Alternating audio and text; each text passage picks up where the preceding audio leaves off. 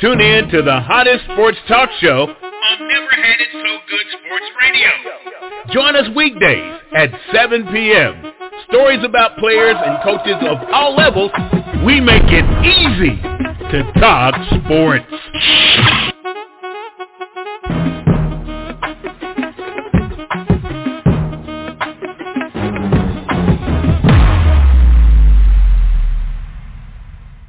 Hey, welcome to Never Had It So Good Sports Talk Radio. Yes, it is the time slot for She Knows Sports with Brittany and Princess. Brittany is off doing some wonderful things and getting prepared, and we'll come back in August and launch our new show for the fall, She Knows Sports with Brittany and Princess. Until then, too, we're working on a new intro of something a little bit more hip and upbeat, um, more than just what you can do the robot and the pop lock too. So, but I have the opportunity tonight to have um, Kevin Walker on as my co-host and to pick his brain about things that are going on in sports. Kevin Walker, welcome to the show. Thank you so much for having me, Princess. It's always a pleasure to join She Knows Sports with you and or Brittany or both. Uh, it's always a pleasure. Yeah. Yeah, thank you so much.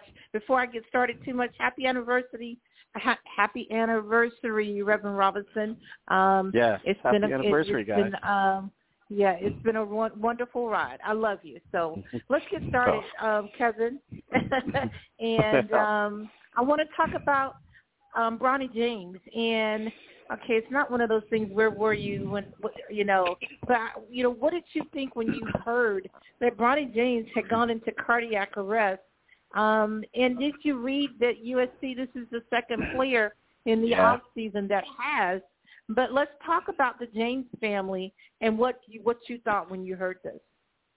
Yes, when I when I first saw it, Princess, I have um I have my my uh my one TV up where I have just it's called a sports mix and it has like six different uh boxes on it with different sports uh, yep. uh channels on it and one came through and when you when you see the red and you see them break in and you see the breaking news, I it immediately catches mm-hmm. my caught my attention. So I looked at it and I was like, "Oh wow, oh wow." So you know they um you know when I saw that I was like, "No way, no way." I said, "No way." And then you know it, it just your your heart kind of drops. I mean, no no pun intended. My my heart kind of you know mm-hmm. you know it, it hurt for for LeBron, and you know that I'm not a LeBron fan by any stretch. But like like you you say, you know, just because you don't like someone, you don't wish anything on anyone like that. Nothing. And you know, as a father, I have an 18 year old. My youngest son is 18 years old, and I can just only mm-hmm. imagine. What they went through. You know, when they got that call. I don't know if if LeBron was in attendance. I didn't read anything or hear anything that if he was in attendance, but nonetheless. When you get that news, I can only imagine what it was like and how fast LeBron dropped everything to you know to get over to yeah. the uh, the facility or get over to the hospital wherever he met them at. And um, you know, I know Savannah you know, a loving uh, mother there um, as well. I can only imagine. I just thought I just prayed immediately prayed for them, uh, Princess. You, you know, we talked, we saw, uh, you know, De- Damar Hamlin and what he went through back in January, you know, in that game. Yep. Um, so you see these young kids, you know, having these cardiac arrests, and you also mentioned that there was another US, uh, USC player. Um, Vince, I can't pronounce his last name, long last name, but Vince, he's a seven footer. Um, last year, he was also at practice. Um, it was July 1st of last year, and he went through the same thing, wow. and he described it as being super, super tired. But uh, back to Bronny, you know, it's, you know, they seemed like they, the medical staff there at USC did a phenomenal job, as did the Bills uh, medical staff work yep. on uh, Damar uh, Hamlin, you know, and they got him in and out of the ICU, which I thought was surprising. You know, when he, when the news first broke, I don't know, you know, said it happened what uh, around 9:26, 9:20, somewhere around there, Tuesday morning. And um mm-hmm. when I when I saw that and they said they got him he was out of ICU and he was in in um stable condition, I was like, wow, they you know that you know that could have made a you know turn for the worse. But because it's hats off, and from what I hear about the USC medical staff, it, they just do a phenomenal job of uh, you know taking care of their you know their their student athletes and and their their faculty as well. So just yeah, it was just when I first saw it, it was just my you know it was just it was just so heart stopping for me. And again, I'm not making a uh, joke about it like this, ladies. You know, no pun intended by any stretch of the imagination. But I immediately prayed yeah. for for the James family for sure.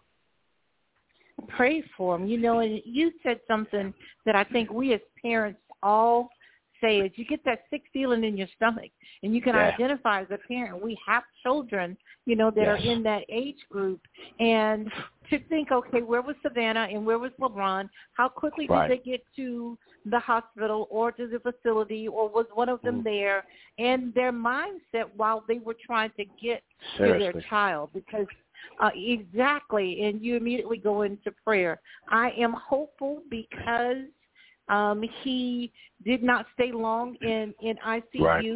Kudos to everybody around them that kept that secret and did not say because this happened the day before. It did not come out in the news until um, yesterday or whatever. Um, so Mhm. I, I thank you to whoever kept that and thinking you know it was necessary to broadcast this young man. Um, but I want to go, and I think I'm going to give a shout out to, to E. Scott. I think he has called in, Kevin. Um, e. Scott, Okay. if you want to be a part of the show, text me or text Kevin, and, and we'll get you in here um, for sure. Just let us know.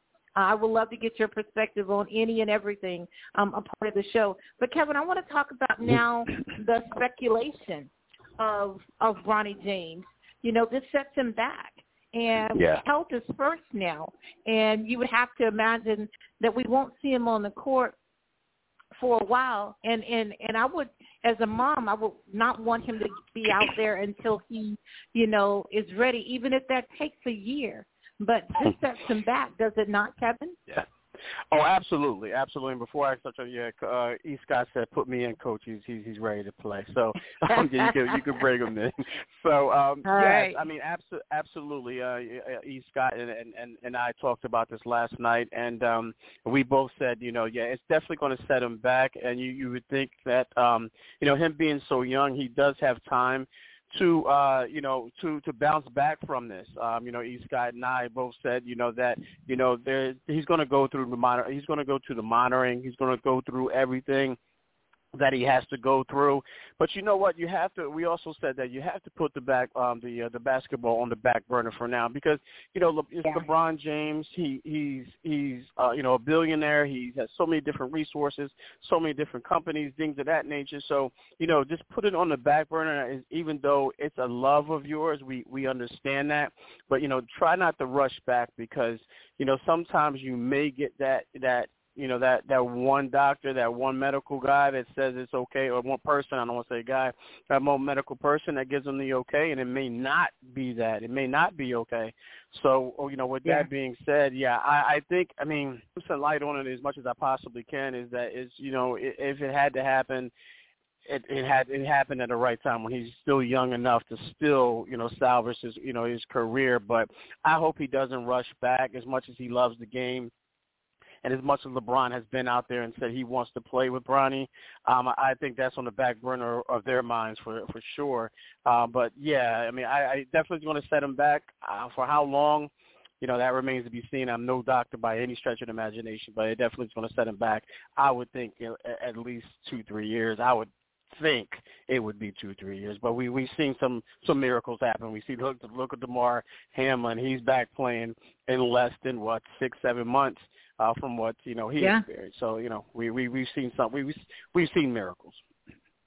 Yeah, you know, and the fact that, um, and you're right, if it was going to happen at 18 or 17, I don't know which one he is yet. I don't think he's turned 18. Um, this is a good time. And the fact that it happened at the facility at USC where doctors were plentiful um, and trainers were there to to make sure um, and, and assist him and, and render aid. And Yeah. I would say as a mom, I could care less if he played basketball again. If 40 years from now he's able to still talk about it, you know, we just kind of, you know, have this whole journey that we we expect from people Yeah. and LeBron James himself. Let me welcome in E. Scott. How are you doing, sir? Hey, I am well. Yeah, I saw a post earlier that Britt was going to be out and K Walk was going to be um on tonight, and I know you guys are always Uh-huh. really good about filling in for me. So I I didn't even let K Walk know. I just felt I was Yeah, call no, you did to not. be a surprise guest. That way, I didn't have to prepare nothing. I can just talk pure unadulterated sports off the top of my head. I can make it up as I go along. How you guys love doing it, tonight? love it. Good brother, good brother. His intros are always something else. Your thoughts, um, Eric, about about Bronny and and what you thought when you heard this as a parent.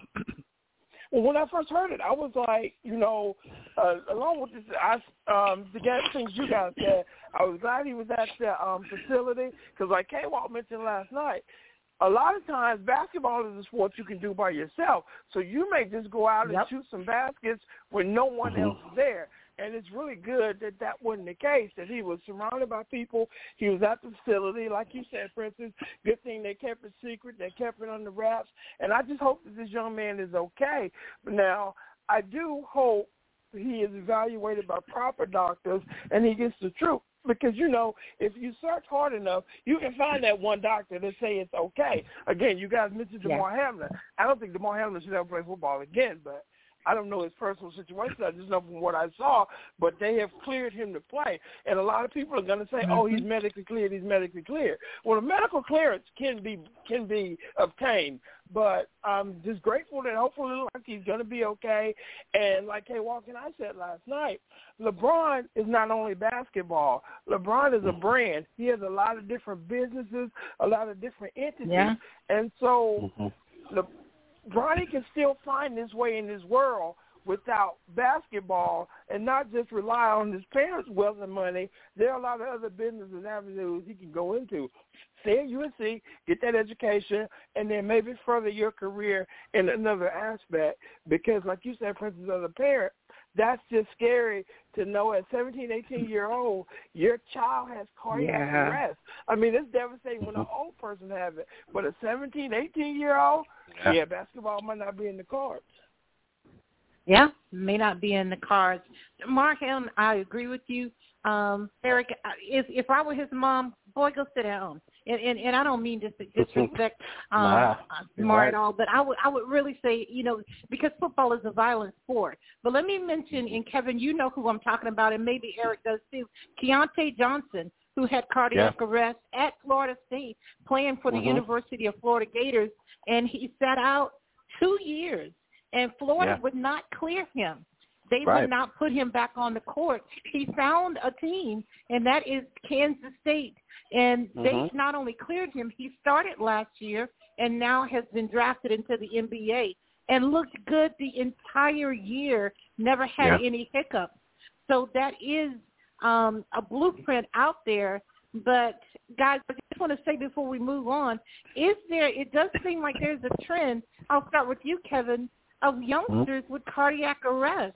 Um, am I just being blind here? But this seems to be, no. or maybe I'm just becoming more aware of it. Your thoughts, then, Eric. Yeah, you you got to ask yourself that. You know, you know, this day and age. I mean, I know there's so many ways of taking care of your body, and you put so many different things in, in your body. But I know at the same time, with all of the testing for PEDs, you got to be you got to be cautious of what you put into your body because some of the over-counter stuff that you may buy, or some of the stuff that your strength and conditioning coaches may may, may provide to you, may not be something that's um, that's approved by you know by the NCAA. So you got to be careful, you know, with that. I, I know me back in the day, you know, I, I put a lot of different things in my body, you know, to keep my body going and stay in shape. So you got to ask yourself, is everyone, you know, you know, are are they putting this, the right things in their body? I'm not saying this is the case, but you know, when you when you start to hear about these young these young kids, you know, having cardiac arrest are they doing too much? Um, are they being pushed too hard by the coaches? Um, because you know sometimes you know coaches we all know coaches, you know, especially if you're on a hot seat or if you, you know, you want to, you know, especially with USC being a big time program, uh, they are, you know, sometimes yeah. you, you know, you may want to push your players a little harder than, you know, than, than you should just so they, you know, they could be ready. They could be in game shape. I, I get all of that.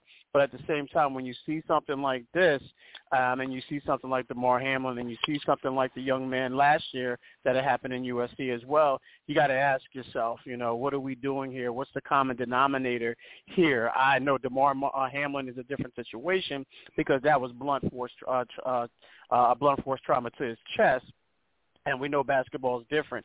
So you got to ask yourself between the kid, the kid last year and and and uh, and Bronny this year, what's the common denominator there, and, and then what can we do to avoid this from happening uh, going forward? Yeah, your your thoughts, Eric. Cardiac arrest is it, it says that for a moment there your heart stops, correct? Yeah. And you know, yeah. and um, you know, it's it's just a trend, and maybe I'm just becoming more smarter to it or aware. But your thoughts? Yeah. I I I get where Kay Walker's coming from, and I understand, but at this point in time, if you put yourself in LeBron or Savannah's position right now, you don't really care about the stats or the numbers or Yeah. however many other people this has happened to. I mean, even if it was just an isolated incident, this is your child, and at the first Mhm. and foremost, that's what you really, you know, care about in the moment. And as for you know what are they putting in their bodies, I, I don't know, and I but at, they only really care at this point about you know their Of course. What has Bronny done? Is it is anything? Did he put anything in his body? Is this something they could avoid it, or it could have been you know just just one of those things that kind of happened. And I know as a dad, we men and women parent different. It, it just is what it is. As a Facts. dad, LeBron is going to have these concerns, but he's probably not going to voice them. Whereas women tend to, you know, parent, you know, different than we do. If he plays basketball again, every time he's on the court, you're probably going to see the worry on Savannah's face. Yeah. I mean, it's oh, just, Oh, yeah. it's just, you know, kind of is what it is. That's why I'm saying, given the way their family's set up, and they have all these other business revenue streams and avenues, I, Mhm. I I don't think I would be comfortable in them ever playing again. Because if your heart stopped at 17, 18 years old, like for instance, you mentioned the guy Yeah. who had to leave Florida and go to Kansas and find a team. Like I said, you can find Mhm. a doctor to say you can play, and it may be without That's right. that. But why put yourself through that when you don't necessarily have to? He's not a 17 year old, 18 year old that needs to turn pro to take care of his family. Because, you know, that's the situation for a lot of kids, especially African American kids. What's the first thing they do? Yeah. They buy mom a house, they buy mom a car. Well, ain't nothing Bronny can buy Savannah that she already has. I mean, just, just, I mean, something sentimental, maybe. You know, not not counting that, or draw Yeah. a picture to put on the refrigerator like your kids do when they're little. He might can do mm-hmm. that, but there's nothing monetarily he can go purchase for her that she does not already have. So that's not his situation. And I know inside he wants to play, he wants to do this, but you know, sometimes uh, you know, God God sends you in a different direction, and you got to Mhm. kind of you know take that into consideration. Yeah, God and with that being said.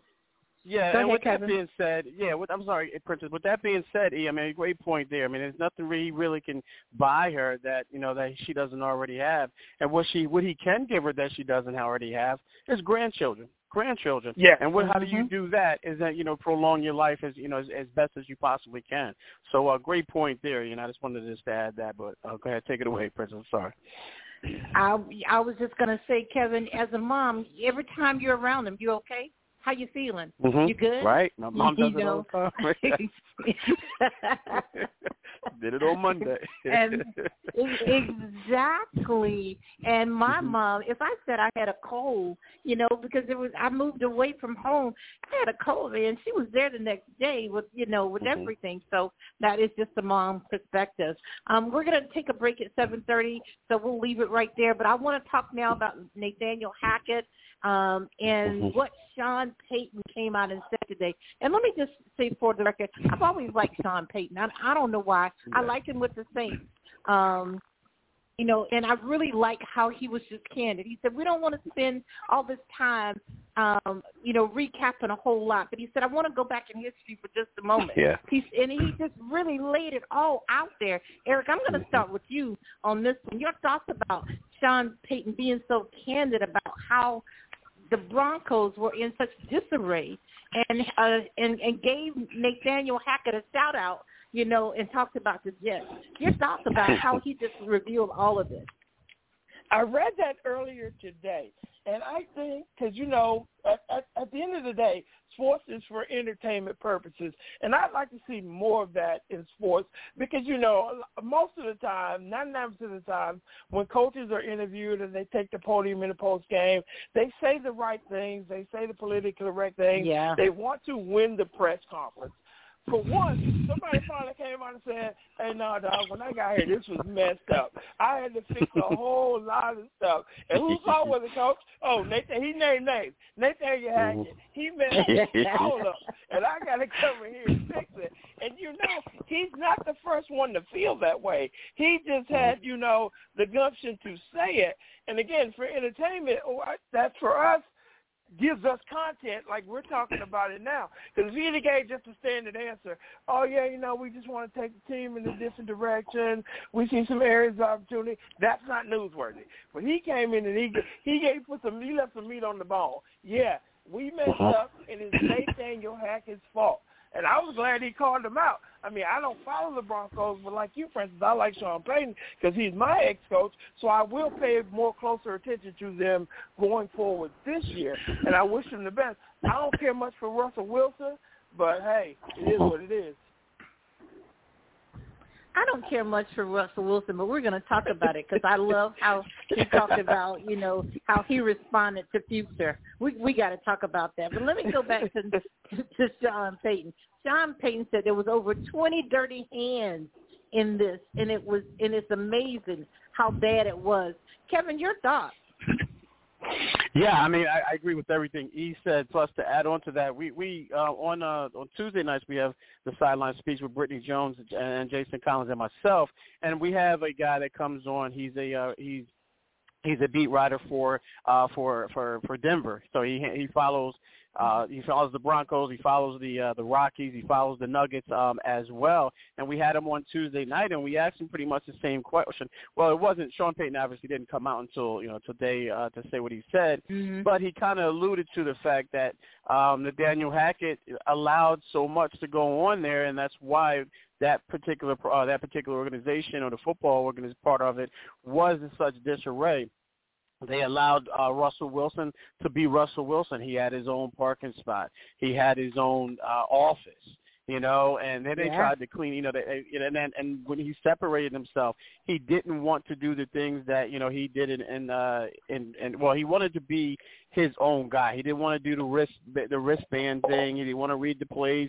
He wanted to to do what he wanted to do, and then that's where Sean Payton is coming from. I mean, I know he didn't go into detail, but there was a lot of uh, there was a lot of dirt that has to be cleaned up, um, to say the least.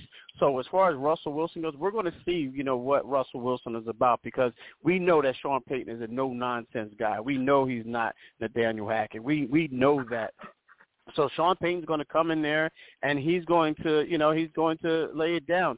From what I'm hearing, you know, the the the, uh, the, the reporter that we talked to, Brandon Cristal is his name, and um, you know, he told us that he, you know, he's setting a different type of, um, you know, a different type of value there, if you will. He wants to bring everyone to use your Miami Heat word, culture yeah, yeah, yeah, there you go. Yeah, there you go. Yeah, we could use that word. Good, good point. Good point. Yeah, great, great stuff there. But yeah, yeah, we can use that. He wants to use. He wants to bring a different type of culture there. So, um, with that being said, yeah, I mean, there was so much, and I was surprised that the Jets went after and, and got him. But we all know you know, he's the offensive coordinator at the Jets, but we all know some, you know, you know, there are a lot of coaches out there that are better suited as offensive coordinators or coordinators in general, not just yeah. offensive coordinators, and some are better suited as head coaches. I just think that I said it last season when you when you watch the when you watch the Broncos and that defense that they had, it was just unbelievable. And when you had Russell Wilson as the quarterback, I mean, there was so many close games that they lost um, that, that they should have won because the defense kept them in their game, kept them in the game. But yeah, hats off to Sean, and Sean might be trying to buy himself a little bit more time, maybe give himself one more year on his contract to say, listen, I got a lot of stuff to clean up here, man. It's going to take me a lot longer than I thought. I didn't, I, I didn't see this mess, you know, coming in here, but nonetheless, he, he's a no nonsense guy. I like that he called him out, and uh, we're, we're going to see uh, you know how it goes from there. Okay, so pick one, Eric and Kevin. Russell mm-hmm. Wilson has an outstanding year under Sean Payton, or B. Russell Wilson is pedestrian and Sean Payton drafts high in the draft and gets Caleb Williams. Which one is more likely Ooh. to happen, Kevin? Ah, uh, I'm going to say the, the the latter. I'm going to say B because I, I think um, because one, I think that uh, I think Russell Wilson is is not going to be one of those guys that wants to he he, he wants um he he wants uh structure if you will. I know E you always talk about how much you you love structure, but I don't think uh Russell Wilson uh is that type of guy. I don't think he wants the structure. I think he wants to be his own guy. So I think that he's he you know, he may defy uh Sean Payton and Sean Payton's going to see that. I think there's going to be some heads that are going to be butted and then we're going to see, you know, him out of there because I think that if he doesn't do it, uh meaning Russell Wilson, he's going to be out of there. He's going to be traded away and then, you know, you bring in, you know, know, you know, bring in and go get Caleb Williams. If you can get Caleb Williams, that'd be great. So I'm going to say B there, Princess. All right, E. Scott. Um, a. Uh, Russell Wilson has an outstanding year, and um, or B. He's pedestrian again, and Sean Payton makes a move. As I often do, I agree with K-Walk on this one because I, I think another term that's used a lot in sports when it comes to coaches and players, buy-in. Buy-in is a term that's thrown around a lot, but it does have some significant value. Is is Russell Wilson willing to buy in? Because mm-hmm. he might be one of those. He seems like one of those type of dudes. He's probably salty that Sean Payton took away all his perks like K-Walk mentioned, took away yeah. his office. Yeah. And mm-hmm. and like, cause Sean Payton has this philosophy, you know, ain't no one dude bigger than the team. And Russ thought he was yeah. Barry Bonds over there. But now, if you're gonna be Barry Bonds and get your own recliner by your own locker, then you got to produce like Barry Bonds did. I mean, you know, mm-hmm. steroids aside, Barry Bonds is a hell of a baseball player. Russell Wilson wanted Barry Bonds type privileges, but he wasn't putting up Barry Bonds type numbers because, like you said, he's just pedestrian. Um, in Denver last year, he had started to slip in Seattle. That's why Pete Carroll was willing yeah. to let him walk up out of there. Mm-hmm. And so you got to look at things like that. So if Russ is not going to, and I'm putting up the air quotes, if he's not going to buy in, which I don't think he is, yeah, he he might get benched before the season is over, put on the pup list, um, you know, some, something, and, and uh, just to bring in a new guy, and then Sean go out and draft his guy because Sean is a proven guy. Now Russ does have Super Bowl, so I'm not saying he's not proven, but they brought Sean in there for a reason to clean up a mess. And if Russ is not his guy, look for them to get rid of Russ. Yeah, you know, um, I like what you said, Eric, and that is that Russell Wilson started flipping in Seattle, and that was enough for him to be okay. You know, you want a different scene, we want you to have a different scene. But I thought that Denver was really perfect for him, um, and and that he would flourish there, and he just really looked bad. And to see him to see him be, you know, to confront others on the sideline or see the defensive captain to come to Russ and say, hey, now we got you the ball back. Let's go do something. Yeah, you know, amazing. Um, but we've talked about that enough. I'm going to try to slip in here, and then we'll we'll get a break in. But I want to ask you guys about Aaron Rodgers restructuring his contract. Dalvin Cook being in New York today, headed to New England tomorrow. You know, if you are a Jets fan, this is awesome. In our thread, though, Duck said, you know, if Dalvin Cook joins, that's too many running backs with this, you know, with talent, not enough carries to go around. Um, Eric mm-hmm. Scott, I'm coming to you first. Your your thoughts about first Aaron Rodgers restructuring and, and, and leaving 35 million on the table and giving them some options, and the fact that okay, are they really going after Dalvin Cook, and what does that mean? Uh, I'm thinking maybe Aaron had a call with Tom Brady, and he called Tom Brady, "Hey man, how can I be as great as you?" And Tom said, "Well, you got to give up some of that money because you got to have money to sign people. You got to be able to bring people around you. Don't be like Drew Brees and the Saints. Take all the money and then not leave room to sign anybody else. I mean, we just re-signed Jimmy Graham. He's 112 years old, but I digress. Um, so I think it was a good thing that Aaron restructured his contract to free up some money. I don't know if it's for Dalvin Cook or whomever, but it seems like he's committed to win.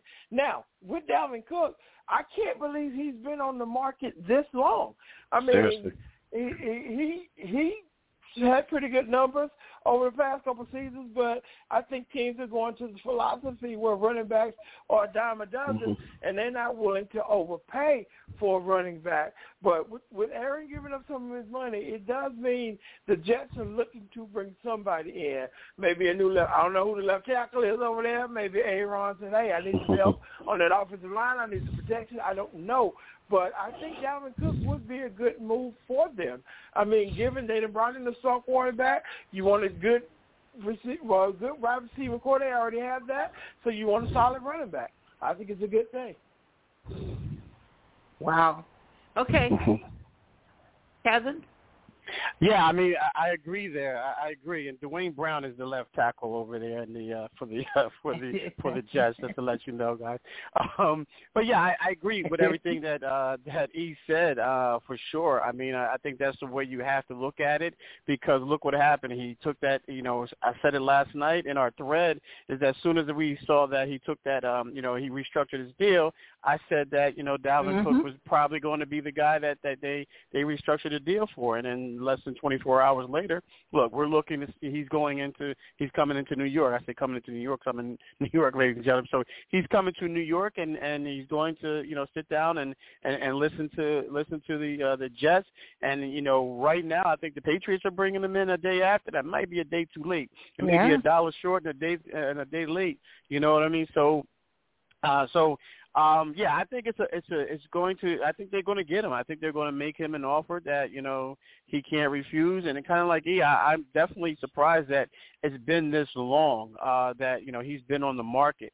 But now I really thought, and, and when you when it was the question was posed to me um, when he first hit the market, I really thought that he was going to be a Miami Dolphin. I thought that would be the best fit for him with all of those weapons that they have over there, Tyreek Hill you know, Jaylen Waddle, um, and those guys. If Tua Tagovailoa can stay healthy, I thought, you know, that would be the best fit. But I, think the Jets are going to let him in. The, I mean, once he gets in the building, I don't think they're going to let him out without a contract. And I, and again, you know, I know he's probably going to say, "Listen, I, I've already committed to the Patriots. I don't want to." It's kind of like when you, you know, you take those recruiting visits. I have another visit. Let me hear them out before I make it. But I really like the way, you know, this is looks for me on paper. Or he might just say, "Listen, you know, I, love it here. I'm not even gonna go visit the Patriots. Let, you know, let's make a deal. Let's you know, let's make a deal. But yeah, I, I thought it was a smart move by Aaron Rodgers. That you know, obviously, the older you get, the, the wiser, the, the better choices that you make, whether it be in life or whether it be in football. And I think that he realized that this was the move that he had to have made in order to make that team better. Yeah, the Jets have made some good moves in the off season, and this may be another one. And if they are smart, they do go full court press and try mm-hmm. to get him in there and offer him everything that he may want, and say and cancel the the, the travel plans to New England um, for sure. So uh, when we can come back from break, guys, I want to talk some college football, and I'm going to skip a couple of things because I really want to talk Deion Sanders. Deion Sanders' health, and then of course Colorado now leaving um, the Pac-12 after this year um, and headed back to um, the Big 12 for sure. I want to talk about that after the break. I got Eric Scott and Kevin Walker with me here on She Knows Sports with Brittany and Princess. We'll be right back. Never had it so good. CampLyman.com is an opportunity for my big boys to come get some work. Let's put it all together. But We built from the ground up. You know, our cliche is it all starts up front. Once again, start, stance, hand placement, hand separation, get offs, counter moves, a little bit of everything. Polish up those skills before your middle school or high school season began. Just come work on your craft. Once again, camplyman.com.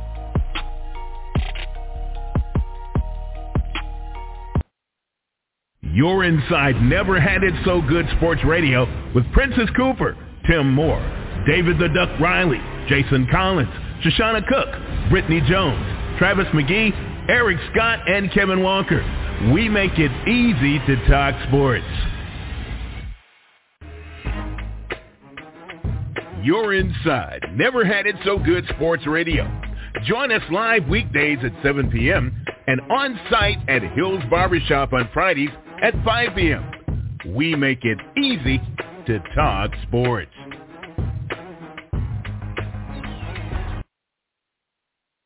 All right, welcome back to Never Had It So Good Sports Radio. She knows sports with Brittany and Princess. And tonight I have Eric Scott and Kevin Walker joining me. And shout out to Brittany, who's taking care of bigger things. And also, I just want to give a shout out to Never Had It So Good as a network, as a platform to do broadcasting, and of course, talk sports. Just a girl with a dream um, in 2013, and I set out to do this. And look at where we are now. A lot of people have gone and come, but I have who I need to have with me, who God intended for to be on this network, and that's where we are now. But we are having an anniversary show August Saturday at 10 a.m. We're going to do two hours and try to get some people in here that have been on the show before, and just really just you know go down memory lane. But of course, I just want to you know remind myself that this hasn't been easy but it's definitely been worth it. And I have surrounded myself with some really smart, intelligent, and good people for sure. Guys, I want to talk about college football, and I want to talk about Deion Sanders. Um, Eric Scott, your thoughts about Deion first with his health and him having surgery, having another procedure on the 20th, um, the threat of maybe losing that foot, and what does that mean for his effectiveness to coach and get them out of an, a 1 in 11 season, and then their move – to the Pac-12. I mean, yeah, to move out of the Pac-12 into the Big. But let's talk about his health. And do you think that will affect his, or you know, or make him less effective this year when he really needs to make an impact? No, I don't think it will because from what I know and can tell of Coach Prime, I mean, he's a solid dude. He's committed to the program. I think the guys, because like he got rid of over half the guys there, so I think he only kept mm-hmm. guys around who bought in to what he's trying to do. So I don't think it'll. I mean, it'll hinder him some from a physical standpoint, but I don't think it'll hinder his ability because he still knows football. He still is, you know, proven coming out, turning out to be a pretty good coach. And as long as he can get the guys, like I said, to buy in, I think he'll be okay. And now, as far as them leaving the Pac-12, when UCLA and USC left, I mean, we kind of saw the writing on the wall because I don't know about you guys, but I I watch very little Pac-12 football. I, Pac-12 football to me is for gamblers who've taken a beating on that Saturday and now they chase it late at night trying to get some of their money back. That's the only reason I can see to watch Pac-12 football because it comes on entirely too late at night. I ain't trying to be watching football at two o'clock in the morning, and I love football. But yeah, it's a bit much out there. I like that. I like that for sure. Kevin, 54 players transferred out since um, uh, Coach Sanders has been there, and I think he wanted every one of them to go. Your thoughts about his health and his effectiveness? And um, Duck pointed out he has a lot of good coaches surrounding him that have been there, done that before, and he thinks they'll be okay. And and and Deion, I think is just, and I don't want to, no, let me not say Deion, Coach Sanders, because mm-hmm. that's like he, what he likes to be referred to. I think he's right. done enough to get them there. What can they do now? But 54 players left.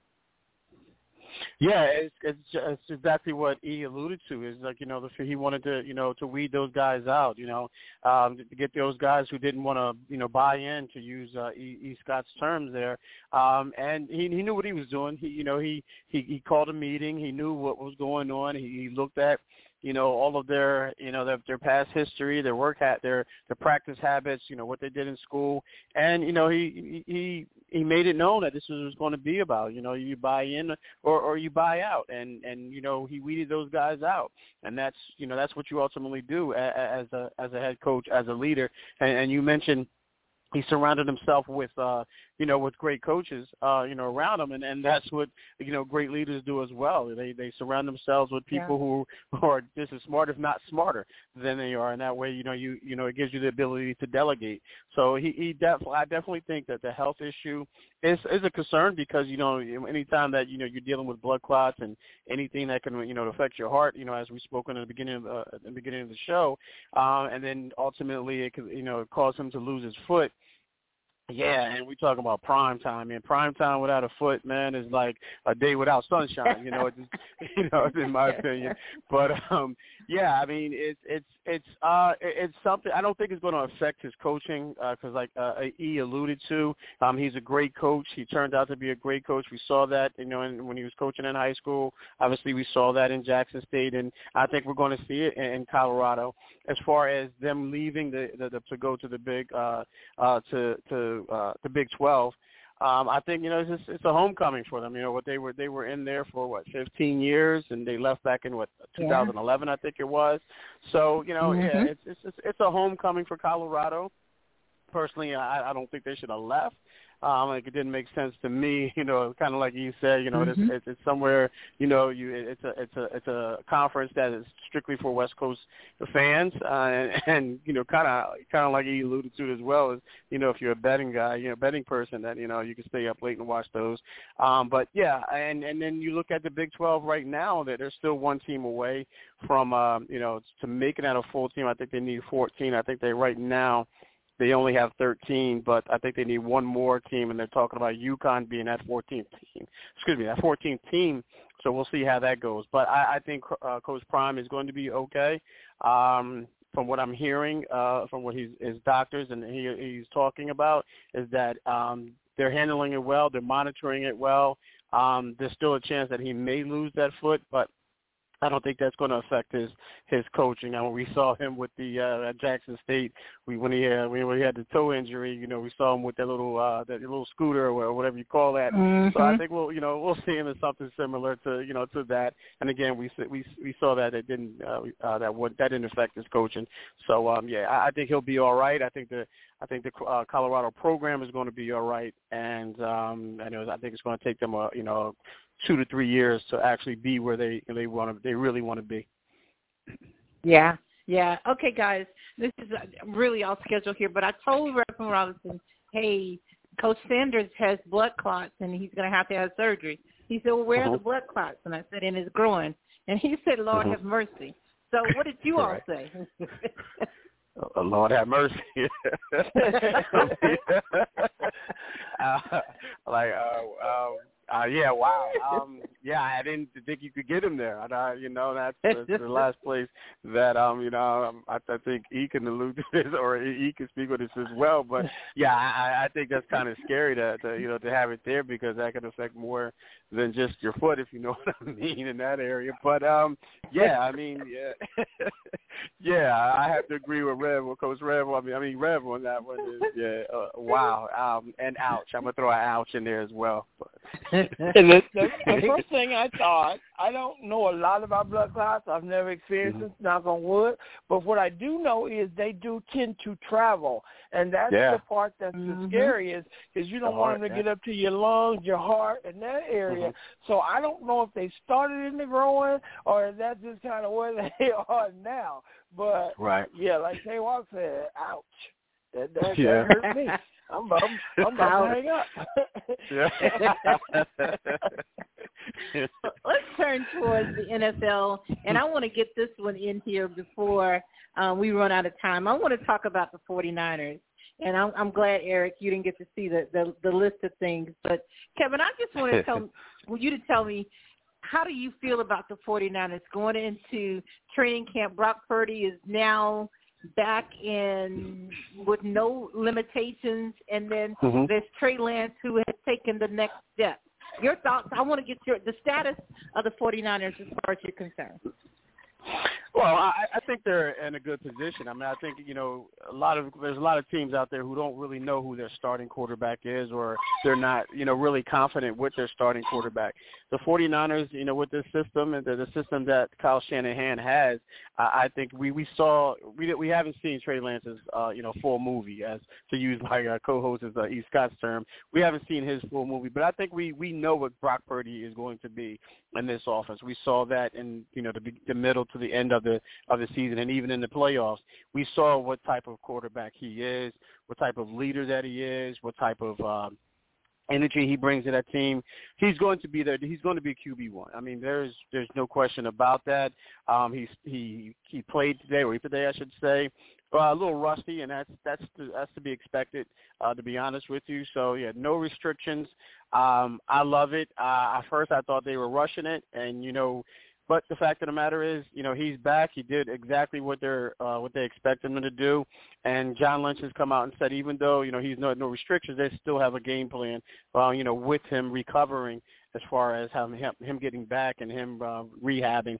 But I think they're in a good position. I mean, a lot of people don't have two quarterbacks uh, right now, and, I, and you can throw Sam Darnold in that talk as well. A lot of people, I know Sam Darnold with the Jets is, and Sam Darnold with the Panthers is, is not an attractive thing, but nonetheless, in Kyle Shanahan's offense, you you see you see that there there are quarterbacks who can thrive in this offense. Jimmy Garoppolo, um, Brock Purdy, uh, you know, as we uh, were mentioning.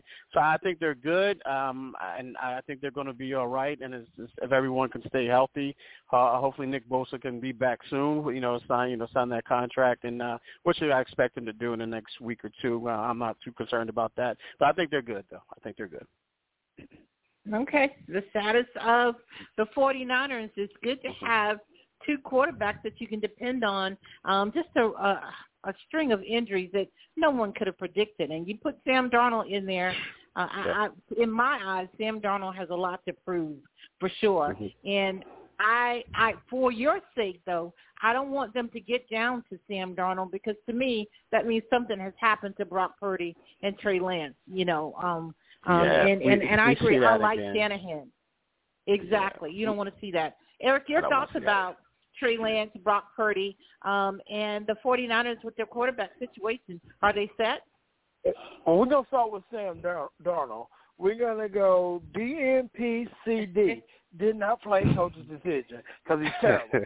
now, now, when it comes to when it comes to Purdy and Trey Lance, another still basketball reference I got to go with, you played a hot hand. And to me, right now, Brock Purdy is the hot hand. Like K alluded to and we talked about last night, we really haven't seen Trey Lance's movies. But I don't think that he can be that much better than Brock Purdy, maybe equal to, or maybe slightly better than. But you got Purdy who played a majority of the games last year. You know, will play more games than Trey Lance last year. He knows the offense, he knows the system, and he fits right in. I think you disrupt your team chemistry if you bring Trey Lance.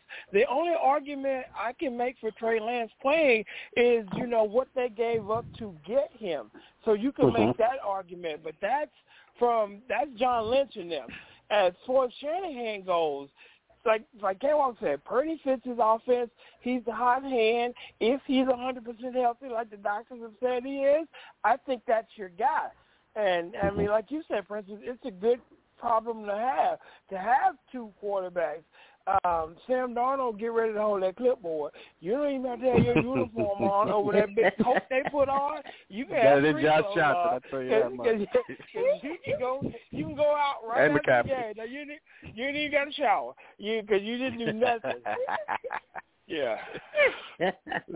yeah, I, I rather wow. have Sam okay. Darnold than Josh Johnson and and uh, and, and Christian McCaffrey playing quarterback. I, I'll tell you that much. yeah. Wow. What a what a what you all I thought were headed to to much bigger things in um the playoffs. It just got derailed by what happened. Which you there was just no way you could have written that script at all. Okay, Eric, because I gave Kevin the opportunity to talk about his 49ers, let's talk about the Saints, and that wasn't on the list either, Kevin. But your thoughts about Derek Carr and the expectations from your section of your, your Saints this year in the NFC South. We we we have to win the division because in football, normally in most case, cases, your team is as good as your quarterback. I think we have the best quarterback in the division because, like, you look at Tampa, you got top Kyle Trask, Baker Mayfield. Derek Carr's better than both of them, so no matter who they send out there. Um, Bryce Young, who now Uh, this is no indictment on Young because I think he's headed for great things. I really like him in Alabama. I'm a little concerned with his size, but that set that aside for a second. I think this kid is headed for big things. However, he's not ready this coming year. It's going to take a while to get him, you know, to get him there. And Atlanta, I have no idea who they're sending out there. So we have the best quarterback in the division. I mean, we got AK-41 Um, um, he once he gets his legal stuff settled, we got Slant Boy, uh, mm-hmm. Michael Thomas. We got Olave on the other side. We done brought back Jimmy Graham, but I don't know if that's anything to write home about. We got a decent defense, so even if we only go say nine and eight, ten and seven, at best case scenario maybe eleven and six, we should win the NFC South, which gives us a home playoff game.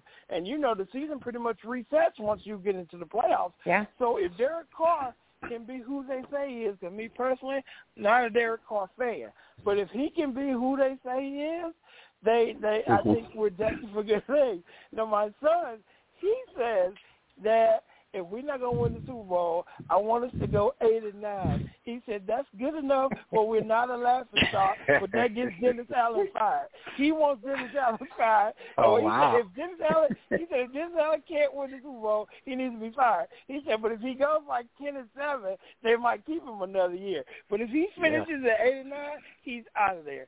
So. Yeah. I like that. You're not going to win the Super Bowl. do enough to get the coach gone.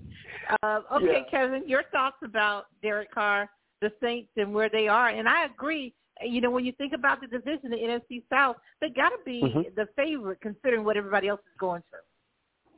Yeah, they're definitely my favorite for sure. He and I on the same page. We actually talked about this on Sports Talk with K Walk and E. Scott last week. We previewed the uh, the NFC South, and uh, and we both pre- we both projected that the uh, the Saints would win the division. I, I, we both put them at ten and seven. I think he put them at ten and seven. I'm not sure exactly. I think you put them at ten yeah. and seven. I know I put him. Yeah. I put him at ten and seven, and we thought that was um, we thought that was the uh, you know a good enough record to win the division because you just don't know what you're going to get with that Tampa Bay offense. And and we we talked about the Carolina Panthers that they're rebuilding even though they got Bryce Young who's you know the potential is there but I just don't think the, the Panthers are ready quarterback situation in Atlanta. I know Arthur Smith has those guys ready. I think they're running out there. Um, Desmond Ridder is their guy, you know, the second year guy uh, from Cincinnati. So, um, but it, with all that being said, I, I do like Derek Carr. You don't know the situation with Alvin Kamara there. You know, he may face a suspension but I think that it's going to still be they'll still be good enough to uh, to overcome that. Uh, they have Chris Olave, as he's uh, um, alluded to, and also uh, Michael Thomas. So I do like this team. Um, I don't know. I don't know why your son E doesn't like Dennis Allen. I'm, I'm not sure there. I don't know too much about Dennis Allen, um, but I do know that he's going to. He's going to. He's going to go. T- um, I'm not guaranteeing it, but I'm projecting he's going to go ten and seven, uh, win the division, and and host a playoff game. And I, I you know, as a fan, you know, you gotta you gotta want that because, like you just like you stated, E, you know, once the playoffs start, you know, it, it's a whole new season. It resets, and and it's it's anybody's ball game uh, uh, from there. And again. I love their defense too. They have a a really good defense, a really good solid defense, especially the secondary. Um, you know, you got you got that the, the Honey Badger and Tyrann Mathieu. Mm-hmm. You got Marcus Maye there as well. You got Cam Jordan. I mean, this team is this team is uh, they're definitely good enough to win the South uh, uh, for sure. So I'm predicting them to win the South. So, um, you know, we'll see what happens in the playoffs, but they, uh, in my opinion, they'll be there. Okay, all right. We got a little time here. I just want to ask this and have you pick one. Who has a better season? Saquon, who has admittedly is disappointed but happy to be mm-hmm. back um, but disappointed in the negotiations, or Bryce Young, who has been named the starter for the Carolina oh. Panthers. Who has the Who has the better season, Kevin? Oh wow, great question, uh, Princess. Um, who has a better season? I'm going to say, wow, I think I, I'm going to say Saquon. I'm just going to say Saquon because Saquon's is, he's kind of betting on himself, and they're, they're going to feed him because he's the engine that makes that offense go uh, um, for sure. I know Daniel mm-hmm. Jones is going to play a big part of that. They got Dar- uh, Darren Waller in there as well, and I think that addition will, um, you know, kind of give uh, open it up for Saquon Barkley a, a little bit more. And he's still, even though you know it went down the way it went down, he's still playing with a chip on his shoulder. And if he can stay healthy, I think he has the better season. Nothing to take away from Bryce Young, but I'm right along with E. Scott there and saying I don't think he's ready. I know that he was a, he was um, uh, announced as the starting quarterback this year. I think it may be too soon. I think he's going to be thrown into the fire and that that's going to be the, the NFC South is going to be a very very competitive division, and I think they're going to go out. They're going to see some fresh blood in the water, and they're going to pin their ears back and go and get that guy. So with all that being said, I'm going to say Saquon Barkley has a better season. Okay, same question, um, um, Eric, and that is, you know, Saquon Barkley having the better season or Bryce Young? And then I'm going to add to it, Eric, why did they name him so quickly as a starter? I mean, you know, it's it's just July. I don't know why they would put that pressure on him right away. But but the first one first, and that is Saquon versus Bryce Young. Who has the better season? This, this is one of the rare times where K Walk and I disagree on something. Okay. And but I'll give my reasons. I'm gonna go Bryce Young is gonna have the better season because if I set the over and under at twelve games for Saquon, how many are you gonna play? I'm gonna go under. Because he has health issues. Like K Walk said, he's got the mm-hmm. chip on his shoulder, he's disgruntled, he's mad. I mean like I don't know if like sometimes you'll get an injury that you'll play through, you know, like we always say, coach asks you, oh, son, are you hurt or are you injured? Well, what's the difference, coach? Well, if you're hurt, you can still play. We all hurt. Well, then I'm injured because I can't go out there. So, I mean, I think it might be some of that going on. So the reason I'm going to say Bryce is going to have the better season because I think he's going to play the whole season. And I don't think over under 12 games. I think Saquon will play fewer than 12 games. Now, as to why they have named Bryce Young the start in July, that I have no earthly idea why you would do that. Even if you know that's something that should have been kept internal. There was no reason to make Yeah. that announcement, you know, to the world. Because normally with guys like you got Patrick Mahomes, you have Aaron Rodgers, um, um, a lot of guys, the first thing they say, well, we're going to sit him for a year and, you know, so he can learn this, he can do this, he can do this, he can pick up this. But basically, you've done one or two things if Bryce Young is ready to start. Either you've changed the playbook drastically, or he's picked Yeah. it up really, really quick. And no shade to him if he hadn't. An NFL playbook, that's really hard. Unless it's really similar to the offense that he ran at Alabama, it, it's really, really hard to pick up. I would like to see him sit for at least a year and and get seasoned. But I mean, hey, I'm I'm I'm here doing this podcast and work a regular nine to five, and we, they NFL coaches, and yeah, they they're doing a little better than I am. So we gonna go with them. But I truly think it's a mistake. Even if he's your starter, I don't think it was necessarily for you to announce it in July. Yeah, Yeah. yeah, Kevin, the same thing. Why so quickly? I mean, you know, Yeah. they've gone through OTAs in in June. Here we are. We're starting fall camp. Why so quickly?